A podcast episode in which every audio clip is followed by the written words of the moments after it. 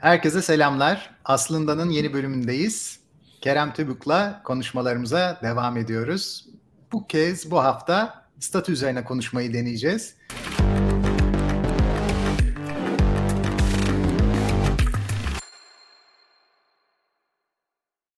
E, statü toplum içinde kişinin ya da kurumun toplumun diğer kişileri veya diğer kurumları tarafından ne şekilde görüldüğü kişinin veya kurumun diğerleriyle nasıl akredite olduğunun bir sanki karnesi gibi. E, bu karne bu yüzden kişinin kendi kendine ya da kurumun kendi kendine atfedebileceği bir şey gibi görünmüyor. Ortaklaşa bir toplumsal mutabakat gerektiriyor. Fakat toplumsal mutabakat da her toplumun çağın, tarihin, dönemin şartları başka olduğundan, varsayımlar başka olduğundan farklı yerlerde dengelere geliyorlar. Bu yüzden statüye kendisinden kaçınılamaz bir varlık olarak bakmaktan ziyade her an terazide ayarı değişebilecek, değişen ve buna rağmen kişinin ya da kurumun kendi statüsünü devam ettirmek için yani kendisini burada sabitlemek için zorunlu olarak hareket etmesi gerektiği bir alanı tarif ediyor gibiyiz. Kerem abi hoş geldin. Ee, bugün senden statüyle ilgili fikirlerini duymaya çalışacağız. Tabii şunu da söyleyeyim başta statü kolayca hemen boğulabilecek, çerçevelenebilecek bir şey değil. Dirençli bir kavram çünkü aynı anda her yere temas ediyor, amorf bir yapısı var. Sence ilk başta anlamı çözümlemek için nereden tutmaya başlayabiliriz? Ee, evrimden yine. Ee, şimdi statü çünkü e, sosyal hiyerarşideki yer demek aslında temel anlamıyla. Ve bu insanlara özgü bir şey değil. Yani e, evrimi kadar önemsememin özellikle insanla ilgili konularda. Mesela biyologların meşhur bir lafı vardır. Biyolojide evrim ışığında bakmadıktan sonra hiçbir şey anlamlı değildir diye önemli bir laf vardır. Aynısı sosyal bilimlerde de bence geçerli. Çünkü e, merkezinde insanın olduğu. Çünkü biz de evrimin sonucu e, türemiş varlıklarız. E, sosyal hayvanlarda da e, sosyal hiyerarşi e, tabii ki bir tepe, bir e, genelde iki kademe olmuyor. Belki işte böceklerde, arılarda ve e, karıncalarda daha bir şey olabilir ama genellikle daha üst düzey e, memelilerde falan farklı seviyeler var ve bu e, seviyelerde e, belli şekillerde oluşmak zorunda ve evrimsel adaptasyon olarak türün e, genlerin bir sonraki şeye geçmesine belli açılardan yardımcı oluyor. Nasıl yardımcı oluyor olabilir? E, şimdi bir alışveriş, bir trade-off var statüde. Yüksek statüde olan hayvanlar, o e, grubun içindeki hayvanlar e, belli avantajlara sahipler. İşte e, üreme anlamında cinsel e, seçim şansı artıyor. E, maddi varlıklara daha kolay ulaşıyorlar. Ama onlardan beklenen şeyler de var. E, kendilerini riske atmak gibi, liderlik yapmak gibi. E, mesela aslanları düşünün. Erkek aslan avlanmaz, dişi aslanlar avlanır. Sonra erkek aslan gelir, en güzel yerlerini yer, çekilir gider. Ama 30-40 kişilik bir sırtlan sürüsü saldırdığında da kendi canını feda ederek o statüdeki e, konumdaki e, şeyini gerçekleştirir. Biz de tabii homo olarak e, böyle evrimleşmişiz. Bizde de gruplarda, avcı toplayıcı toplumlarda statü ve sosyal hiyerarşi önemli. Ama tabii insan işin içine girince ve işte frontal lobumuz, korteksimiz büyüdükçe, aklımız, kültür işine girince bu statü işi de tabii ki daha kompleks hale geliyor. Yani insanlardaki statüyle hayvanlardaki statü başlangıcını anlayabiliyoruz evrime baş, baktığımızda. E, paralel noktaları nereden evrimsel süreçlerden gelen şeyler var. Bunun üzerine e, insanlar nasıl bunu e, zaman içinde sahip oldukları özellikle akıl denilen ve bilinç denilen bu araçla nasıl bunu değiştirdikleriyle ilgili de farklı insanlar üzerinde de birçok analiz yapılabilir.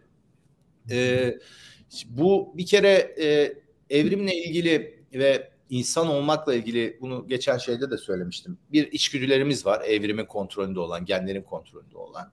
Sonra da aklımızın kontrolünde olmasını arzuladığımız en azından olması gereken bir de kültür, işte e, ilgili rasyonel davranışlar onun üzerine bazı şeyler geliyor, katmanlar geliyor. E, dolayısıyla e, nüanslar artıyor. Yani böyle dışarıdan baktığın zaman bir aslan sürüsüne baktığında tespit edebildiğin bazı böyle net şeyleri insanlara baktığında daha zor tespit ediyorsun. Çok ee, birincisi insanlar e, kabile şeyleri ama çok kalabalık artık zam- şeylerde yaşadığımız için farklı cross kabilelerimiz var. Yani hayatın farklı anlarında farklı kabilelerin üyeleriyiz ve bunlar e, o içinde bulunduğumuz ortama göre o kabilenin şeyine e, göre adapte olmak zorundayız. İşte iş hayatında farklı bir e, şeye role bürünüyoruz. E, arkadaş hayatında başka bir şey. Hatta arkadaş ilgi alanına göre farklı arkadaşlarınız varsa o gruplar bile ayrı ayrı kabileler olabiliyor. İşte Fenerbahçe taraftarıysan Fenerbahçe kabilesinin bir üyesisin. İşte sinema seviyorsan sinema seven arkadaşların varsa o kabilenin üyesin aynı zamanda. Ve bu statü de e, relatif olduğu için ve sosyal yarışta her zaman relatiftir. Yani mutlak bir lider, mutlak bir takip eden yoktur. Şimdi tabii insan aklı devreye girince de tamam ben bazı şeyleri reddedemiyorsun. Yani genetik, evrimsel, milyonlarca yıldır olmuş bir şey. Statü olacak. O sosyal hiyerarşi olacak. Ama bu hangi bağlamda e, işte ne kadar şiddeti bunun dışında bırakabiliriz? İşte bunu nasıl rafine edebiliriz? E, nasıl hazmedebiliriz falan bunun e, bilen bireyler bu e, statü şeyinde içinde kim e, yani liderliğin illa böyle bir ulaşılması gereken bir ideal olmadığı mesela o da ben bir sürü de, okuduk, ders aldık hala çocuklar. Liderlik diye bir ders öğretiyorlar. Bu kadar saçma sapan bir şey hayatımda görmedim. Yani bir ders öğretip de lider mi yapacaksın adam? Uf. Yani e, böyle bir bazen şeylerimiz oluyor. Sanki böyle işte statüde çok yüksek statüde çok lider olmak herkesin hedefi olmalı. Oraya gidemeyenler başarısız. Sen şey kaldın. Öyle değil aslında. Yani neyin ne olduğunu anlarsak onun içinde bizim e, davranış alanlarımızın yine çok kısıtlı değil. Biz insanlar olarak çok flexible, çok esnek varlıklarız. Yani hayvanlar gibi değiliz. Bir sürü şeyde esnetebiliyoruz. Ama sonsuza kadar da esnetebilecek bir doğamız yok. Yani korumuz evrimleşmiş, evrimsel psikolojiyle, içgüdülerimizle, duygularımızla e, oluşmuş bir korumuz var, bir merkezimiz var. Onun dışında esnetebildiğimiz bazı yerler var. Ama işin e, önemli kısmı o esneteceğimiz kısımları yaparken de bu korun farkında olmak. Yani kendi doğanın, kendi ihtiyaçlarının, toplumsal ihtiyaçlarının buraya yansımalarının farkında olmak. O yüzden statü e, önemli bir konu. E, burada yozlaşmalar elbette oluyor. Yani çünkü bir de statü de, dendiği zaman e, bunun sembolizmi var. Yani statü sembolleri var adı üstünde. Tabii. Ve insanlar için özellikle bu hayvanlar için daha çok doğal özellikler. İşte aslan için iri, koyu renkli bir büyük bir yele erkek aslan için olabilir. Hı hı. İşte bazı kuş türleri için rengarenk şeyler olabilir. E, şakıma içgüdüsü işte ne kadar e, şakıyabildiği olabilir. İnsanlar da hani dedik ya yani hayvanlardan sonra akıl da devreye gidince biz hı. özellikle e, bu avcı toplayıcı devrimlerden beri statü sembolleri e, taşımaya başlamışız. Evet. Bunlar işte e, avlandığın hayvanların özellikle tehlikeli hayvanların canını tehlikeye attığını kanıtlar şekilde işte e, ayı tırnakları, işte e, kurt kafasını kafamıza geçirmek, işte e, çok büyük bedel ödediğimizi karşı tarafa iletişimini yapan şeyleri üzerimizde taşımak gibi.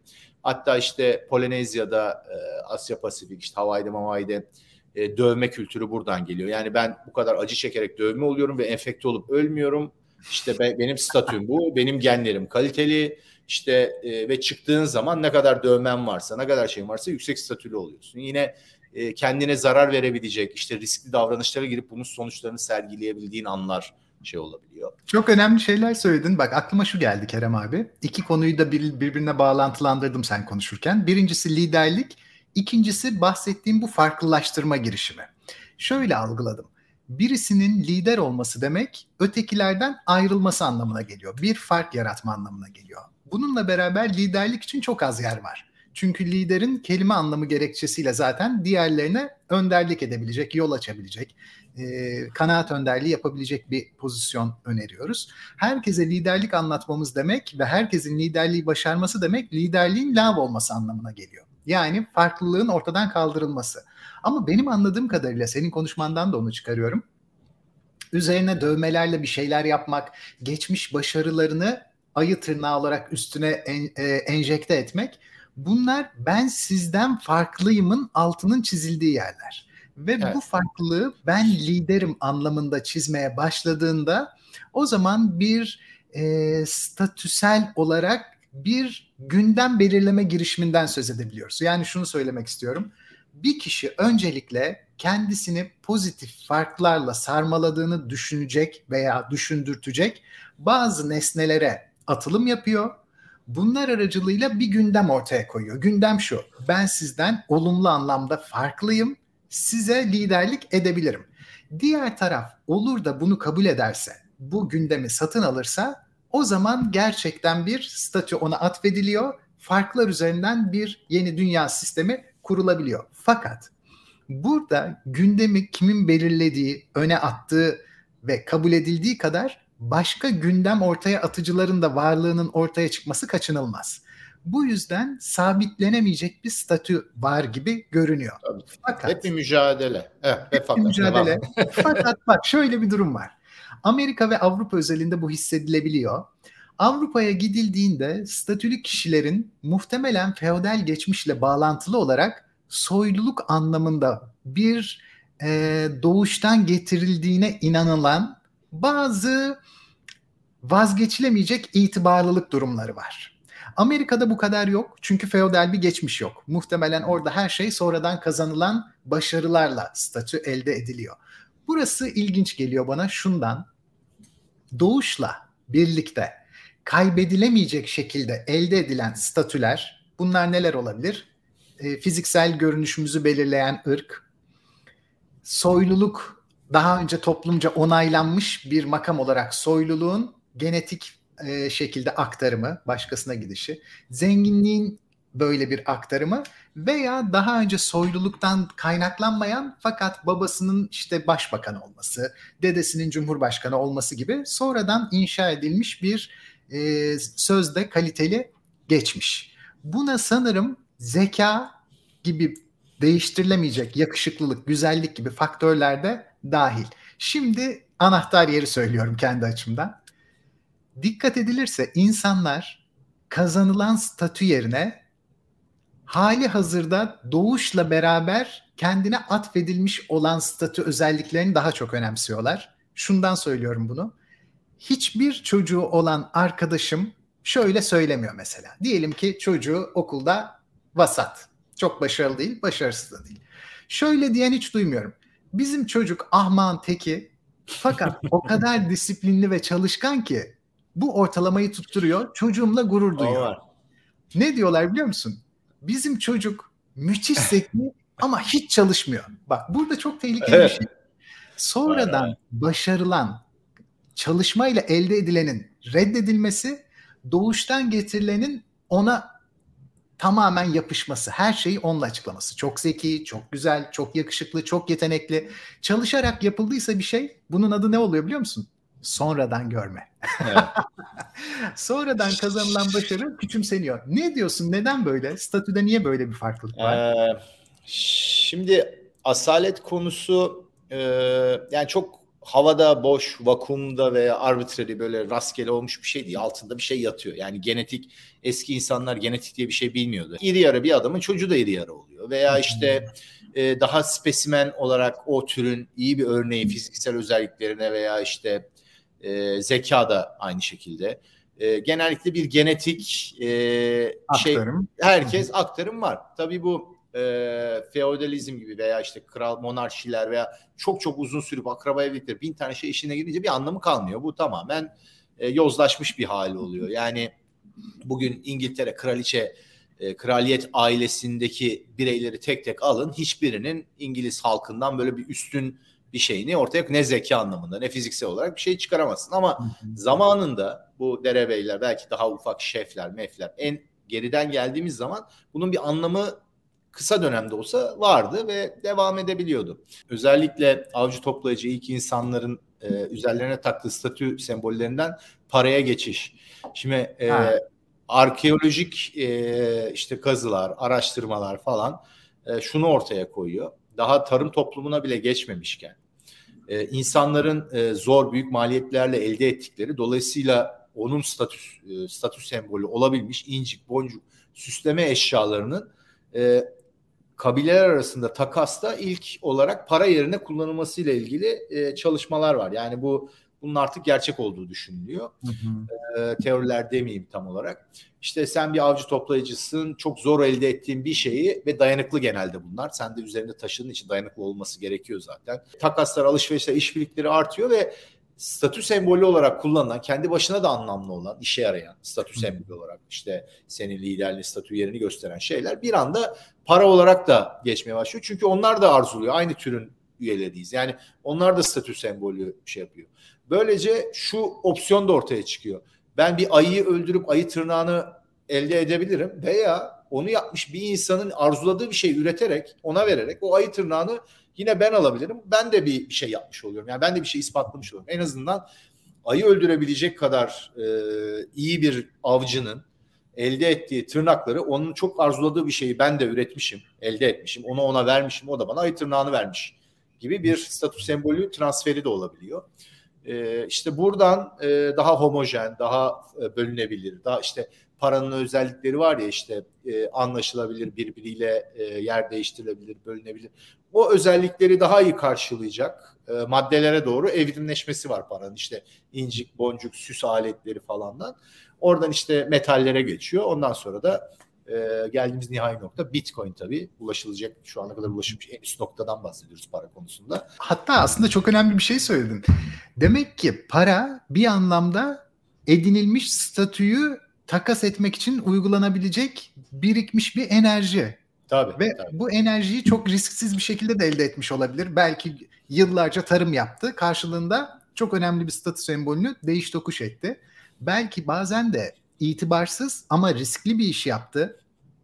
Belki evet. kanuni olmayan, belki işte hayatı yine riskte olan ama kahramanca riske atılmamış bir şeyden elde ettiği o enerjiyi yine değiş tokuş etti ve o aslen atmosfer içinde kabul edilmiş nitelikli hmm, statü sembolüyle değiş tokuş edebildi. O zaman şey diyebiliriz. Yani para potansiyel bir statü elde etme aracı olarak kullandığımız bir Ve şey. De, demokratize ediyor aslında. Yani hmm. benim e, gidip de ayı öldürmeme gerek yok. Yani ben başka bir şey yapıp ayı öldüre, öldürebilen bir avcıyla takas ettiğim zaman o e, statü sembolünü böylece para için içine girdiği zaman e, çok farklı yeteneklerde, çok farklı ilgi alanlarında, çok farklı şeylerde bir şey ne üretiyorsa üretsin karşılığını piyasada bulabiliyorsa, satabiliyorsa ürettiği şeyin e, hizmet, servis, sanat, e, mal ne hiçbir şey fark etmez. Onun karşılığını alabildiği sürece bu statü sembolleriyle kendini daha da e, şey yaparak para da kendi başına tabii bir statü sembolü ama her kimse gidip de banka cüzdanını sağda solda göster, gö, göstermediği evet. için onu sembolize eden şeyler işte güzel pahalı bir araba, bir saat, mücevher, işte yağlı boya tablo. He, yağlı boya tablo, işte bir tane şey içtiğin şarap bilmem ne. Yani bunlar e, bu şeyleri en azından demokratize ediyor para. Yani bu sadece para da değil. Para aynı zamanda ekonominin e, şey olması, e, spesyalize ve özel işte herkesin uzmanlaştığı, kompleks ilişkilerin olduğu, herkesin en ufak e, bir şeyde uzmanlaşsa bile belli bir yere gelebildiği kompleks ve karışık e, ve gelişmiş ekonomik sistemlerde parayla birlikte oluyor bu tabii. Para olmadan olmuyor. E, daha statü e, farklı alanlarda da farklı statü insanların statü olarak yükselmesini sağlıyor. Eski para, yeni para veya asalet böyle çok geçmişten gelen e, bir servet ve statüyle yeni kazanılmış kişinin birey olarak kazandığı statü arasında bazı farklar oluşuyor. E, bunun e, benim gözlemlerim e, yeni statü kavuş yani yeni statüye kavuşmuş insanlar, yeni zengin olmuş insanlar genellikle statü konusunda çok hevesli oldukları için hmm. e, mümkün olduğu kadar çok insan statü sembolü göstermeye çalışıyor. Çok doğru evet. E, eski para ise buna tenezzül etmeyerek sadece gerekli gördükleri çevrede çevreye karşı e, sembol gösteriyor. Mesela örnek vereyim. Pırlantalı altın Rolex takan bir insan sıradan insana da statü sembolüdür. Ama çelik bir Patek Philippe takan insan sadece onu anlayan e, dar bir çerçeve o ona yetiyordur. Diyordur ki bu grup insan benim statümü anlasın yeter. Benim sağda solda işte sıradan insana şey göstermem gerekiyor. Hatta bu tehlikeyle bile olabilir. Yani geçmişten gelen ailelerin böyle servet çünkü servet kazanmak gibi servet korumak da özellikle jenerasyonları e, düşünürsen çok önemli bir şeydir. E, bu olduğunu düşünüyorum. O senin dediğin doğal e, gelen yetenek artı çalışma şeyi e, onu ben de fark ettim. Baba olduktan sonra da fark ettim. E, gelişim açısından da çocuğa yapılan bir, bir kötülük olduğunu da bir kenara bırakalım. İşte sen çok akıllısın, çok zekisin. Yani doğal edinilmemiş şeyleri övmenin bir anlamı yok yani. Ne yapalım? E, yani öyle veya böyle. Yani onun katacağı bir şey yok. Ama işte iyi çalıştın, aferin, e, disiplinli çalıştın. Yani kendi yapabileceği şeyleri övmenin en azından bir pozitif feedback olarak e, bir sonuç alma ihtimali var. Yani sadece biraz ego tatmini. O da senin dediğin gibi her yeni çocuk sahibi olanın. Çünkü kendinden bir şey olduğunu biliyor. Ve e, baba olduğumda da yani e, şunu fark ettim. Önce şey zannediyorsun. Bir de benim karakterimle de ilgili biraz. Önce şekillendirebileceğini zannediyorsun çocuğun. Yani çocuk senin bir ürününmüş gibi geliyor. Ben ne kadar iyi çocuk yetiştirirsem o kadar başarılı bir ürün yani bir bir şey yaratmış oluyorum gibi geliyor. Sonra bakıyorsun yolda senin elinde değil bir sürü şey. Yani bir kısmı genetik olarak kodlanmış. Bir kısmı senden bir kısmı anneden gelmiş. Seni görmediğin kadar başka insanlarla interaksiyona giriyor zaten çocuk. Sen ne yapabilirsin? İşte orada belli bir e, dizginleri bırakıp sadece kontrol edebileceğin kısmı işte örnek olma, işte geçirdiğin vakitte ne verebiliyorsan ki örnek olma burada çok daha şeydir tavsiye vereyim yeni anne babalara.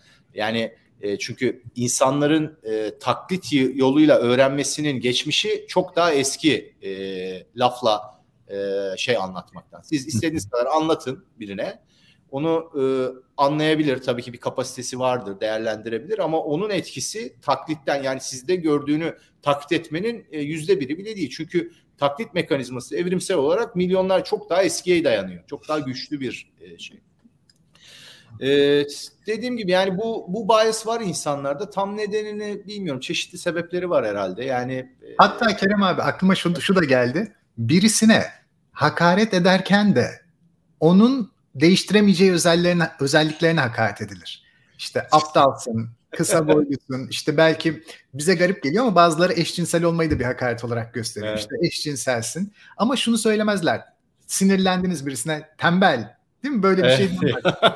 hep kaçıran birisisin. Yani evet, böyle bir, bir, bir şey var. İnsanlar bunu daha önce de söylemiştim. Mümkün olduğu kadar az enerji harcayarak mümkün olduğu kadar hmm. arzularına ulaşmak isterler. Yani doğuştan gelen yetenek kadar garanti bedava bir şey mi var? Yani sen doğmuşsun çok iyi. Yani çalışmaya evet. gerek kalmadan her şey zaten tak hazır gelmiş. Evet. Ya bu arzu, bu e, ütopya gibi bir şey. Bunu da beslemek istiyor olabiliriz kendi kafamızda. Ama klasikte işte Michael Jordan Evet Michael Jordan yetenekli bir adammış ama adam üç katı daha fazla çalışıyormuş herkesten veya Messi, Ronaldo e, exceptional sanatçılar, sporcular bunların hiçbirinin çok tembel olup da çok yetenekli şey olduğunda da kimse görmemiş yani tanıklık ettiğimiz bir şey yok. E, tabii ki çok yetenekliler var. Belki aynı oranda çalışmasına rağmen o kadar başarılı olamayan daha az yetenekliler var ama çalışmadan da yetenek kendini şey yapamıyor genelde. Hatta yani. sen bunu söyleyince aklıma Ronaldinho geldi dünyanın en iyi futbolcusu ödülü almıştı. Birkaç yıl içinde ikinci liglerde top oynamaya başladı. Yani yeteneğini tabii, sonradan... Yerini tutamıyorsun tabii. Evet. E, çalışarak devam ettirmediği için statüde değişti.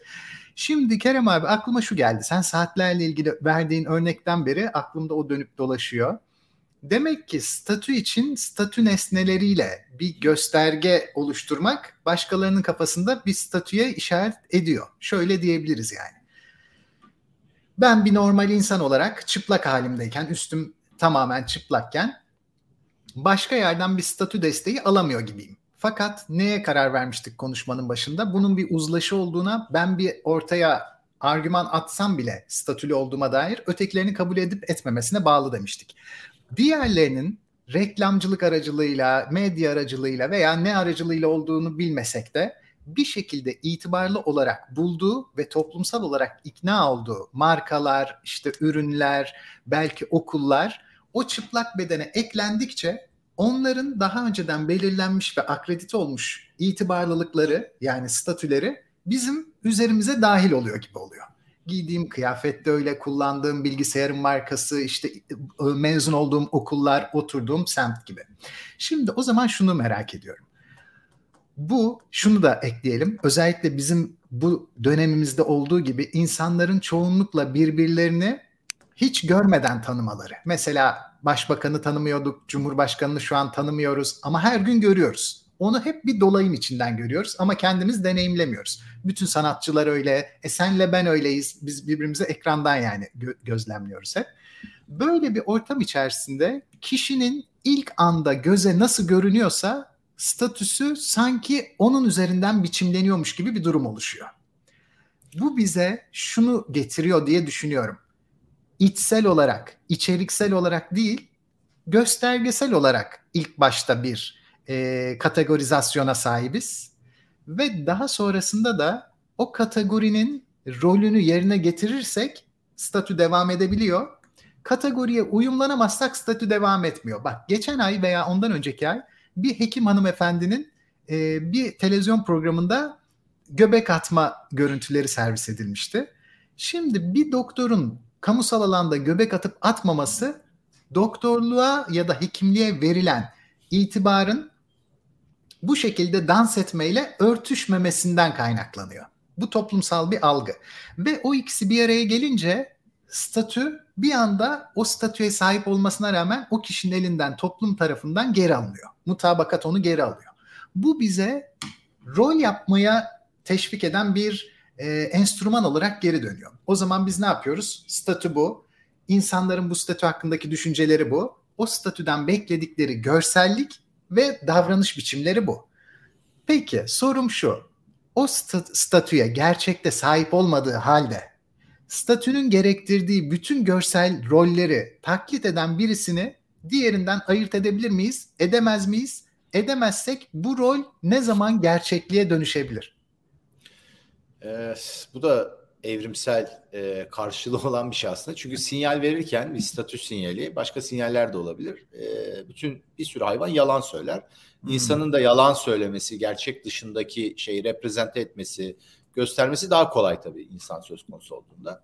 Mesela e, bazı yılanlar var. E, zehirsiz olmasına rağmen zehirsiz yılan e, renklerine benzer renkler e, şey yaparlar. E, bu ama e, karşı tarafta tabii evrim bir sürekli bir e, mücadele olduğu için karşı tarafta bu yalanı anlama yönünde evrilir. Hmm. Dolayısıyla doğada statü sembolleri, gerçek statü sembolleri gerçekten de maliyeti olan e, şeyler ve bunun da bilinmesi mesela erkek tavus kuşları klasik e, örnektir. Bu Darwin zamanından beri de şey yapar. İşte kocaman bir tane e, kuyruğu var. Bu hayatta kalması için bir handikap.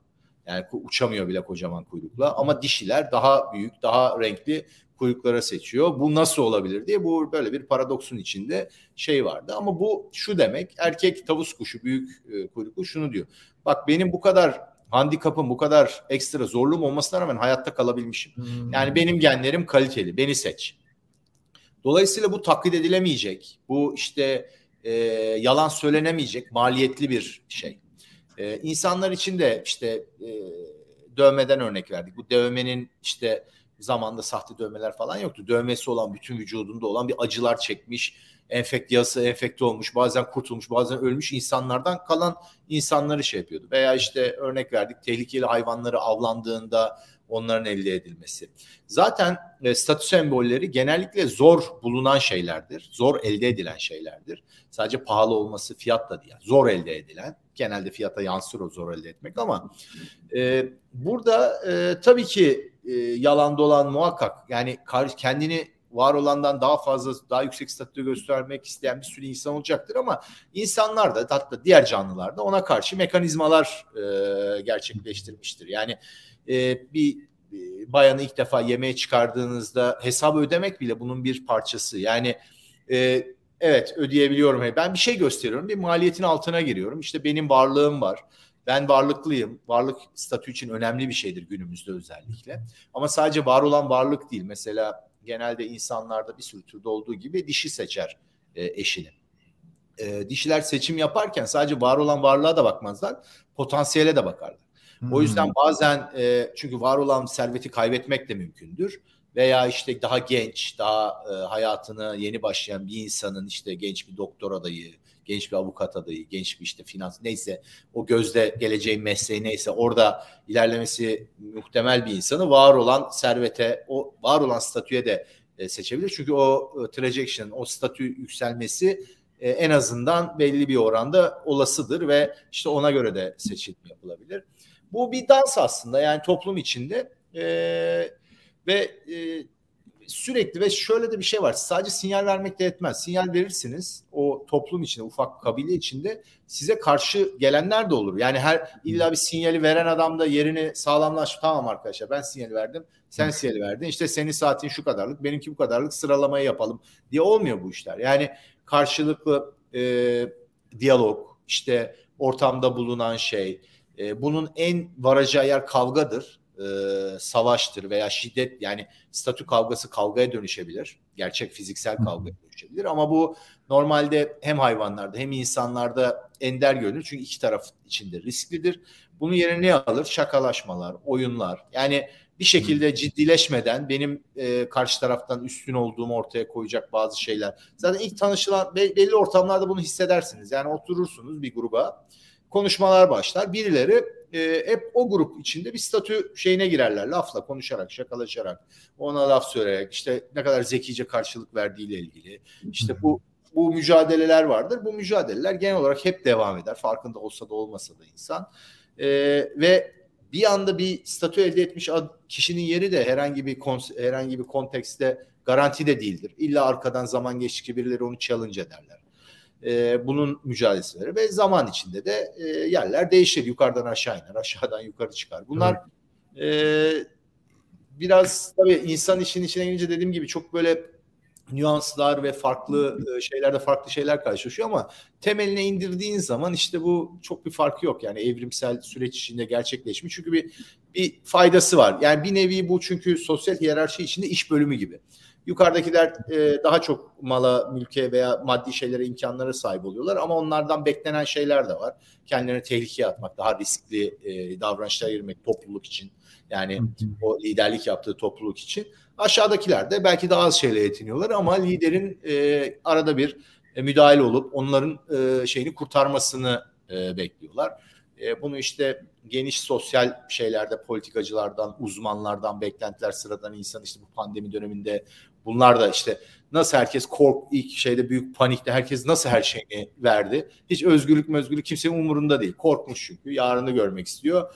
Birilerine veriyor sorumluluğu ne yaparsan yap diyor tamamen hizaya giriyor. Çoğu insan böyle sıradan insanların. Çünkü bunlar zaten normalde statüde altta olan insanlar.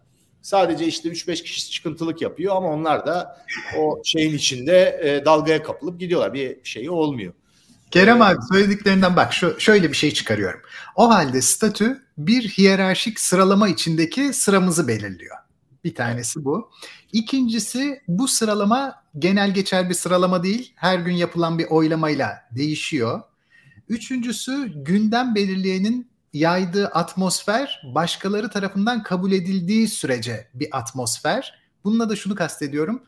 Statünün neyle ölçüleceğinin ölçütünün belirlenmesinin bu atmosfer olduğunu düşünerek. Tabii tabii değişiyor. Eskiden fiziksel özelliklerdi. Şimdi evet. akıl daha önemli mesela. Yani entelektüel evet. birikim, işte nerdlerin özellikle Amerika Silikon Vadi özellikle son 50 40 50 yılda akıl tabii ki e, yavaş yavaş ön plana çıkmaya başlamıştı aydınlanmadan beri yani 300 senedir 400 senedir ama son 50 senede bu bilgisayarlar yazılımlar bilmem neler derken işte gözlüklü e, kambur tipler milyarderler oldu milyarder oldular. Onların e, o tamamen bir şey oldu. Yani nerdler işte çalışkan inek dediğimiz bizim işte böyle sürekli hiç sosyal hayat olmayıp da introvert içeride sürekli bir şeyler yapan kişilerin sosyal statüsü bir anda yükseldi gözde.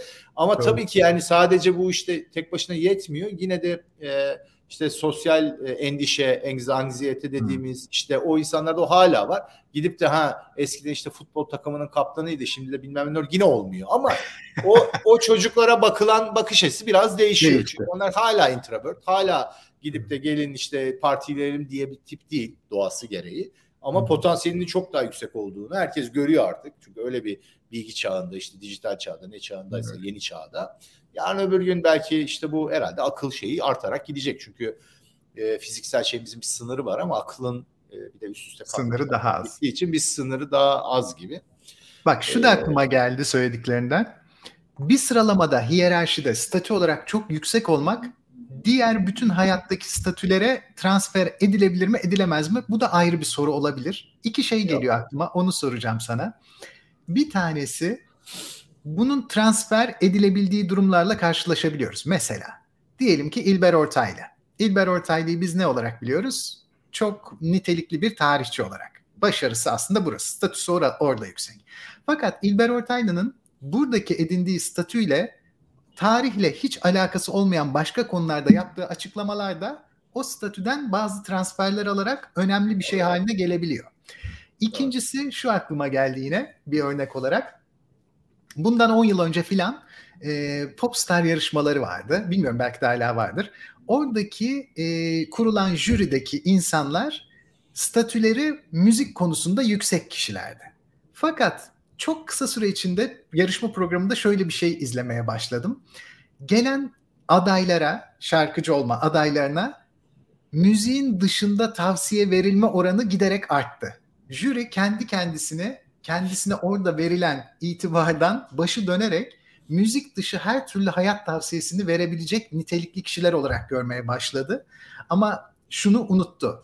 Bir konuda hiyerarşik olarak yüksek olmak ve statü sahibi olmak hayatın diğer alanlarına transfer edilebilir mi, edilemez mi? Oradaki ayrımı unuttu. Sence ne derece edilebilir? Hiç edilemez diyemeyiz çünkü. Ama evet. bir sınır gibi.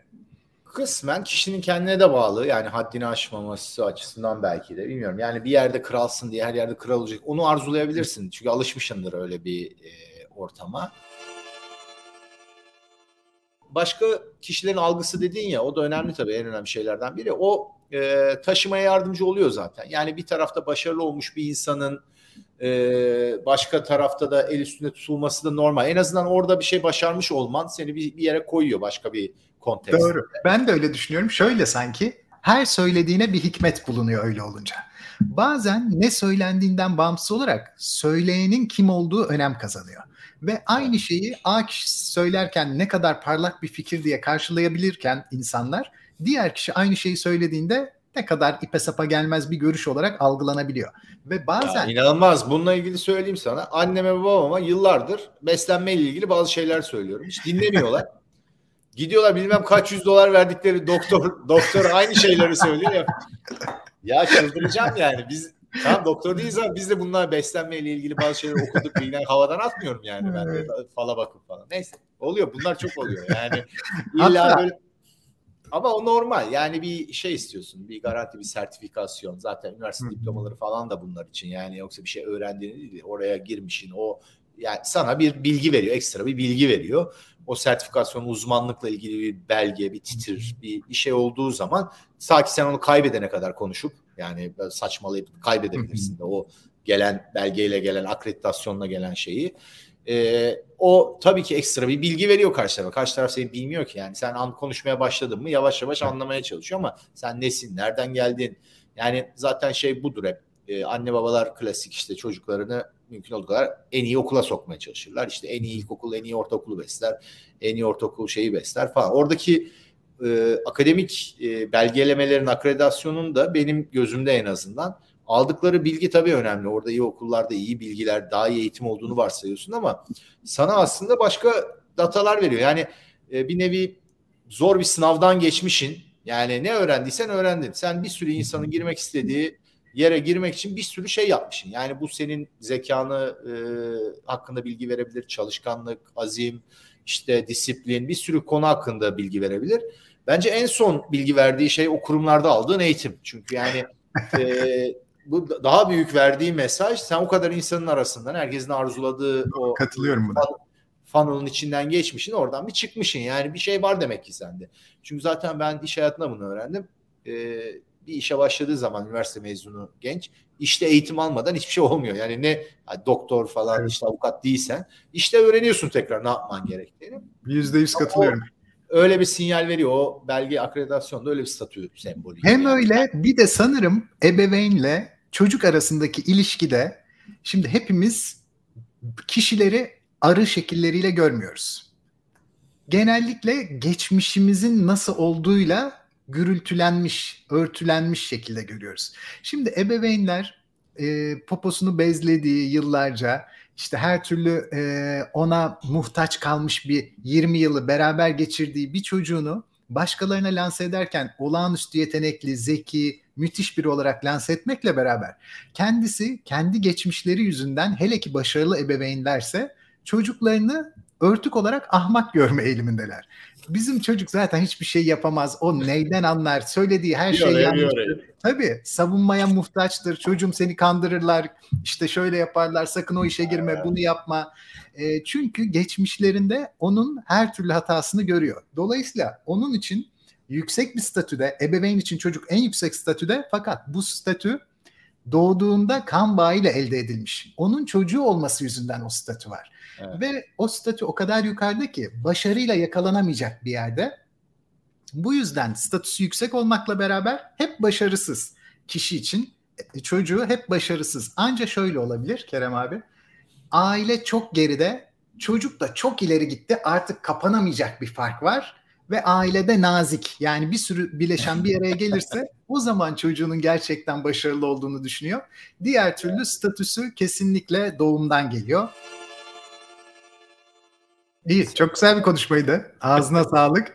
Böylece birkaç tane şey çıkarttık kendimize de. Birincisi farkın önce ortaya konması, farkın olumlu şekilde kamu tarafından kabul edilmesi, o farka sahip olmak için gerekirse kendi çabalarıyla ona atılması, başka şekillerde olmasını istiyorsa para aracılığıyla ona erişebilmesi söz konusu.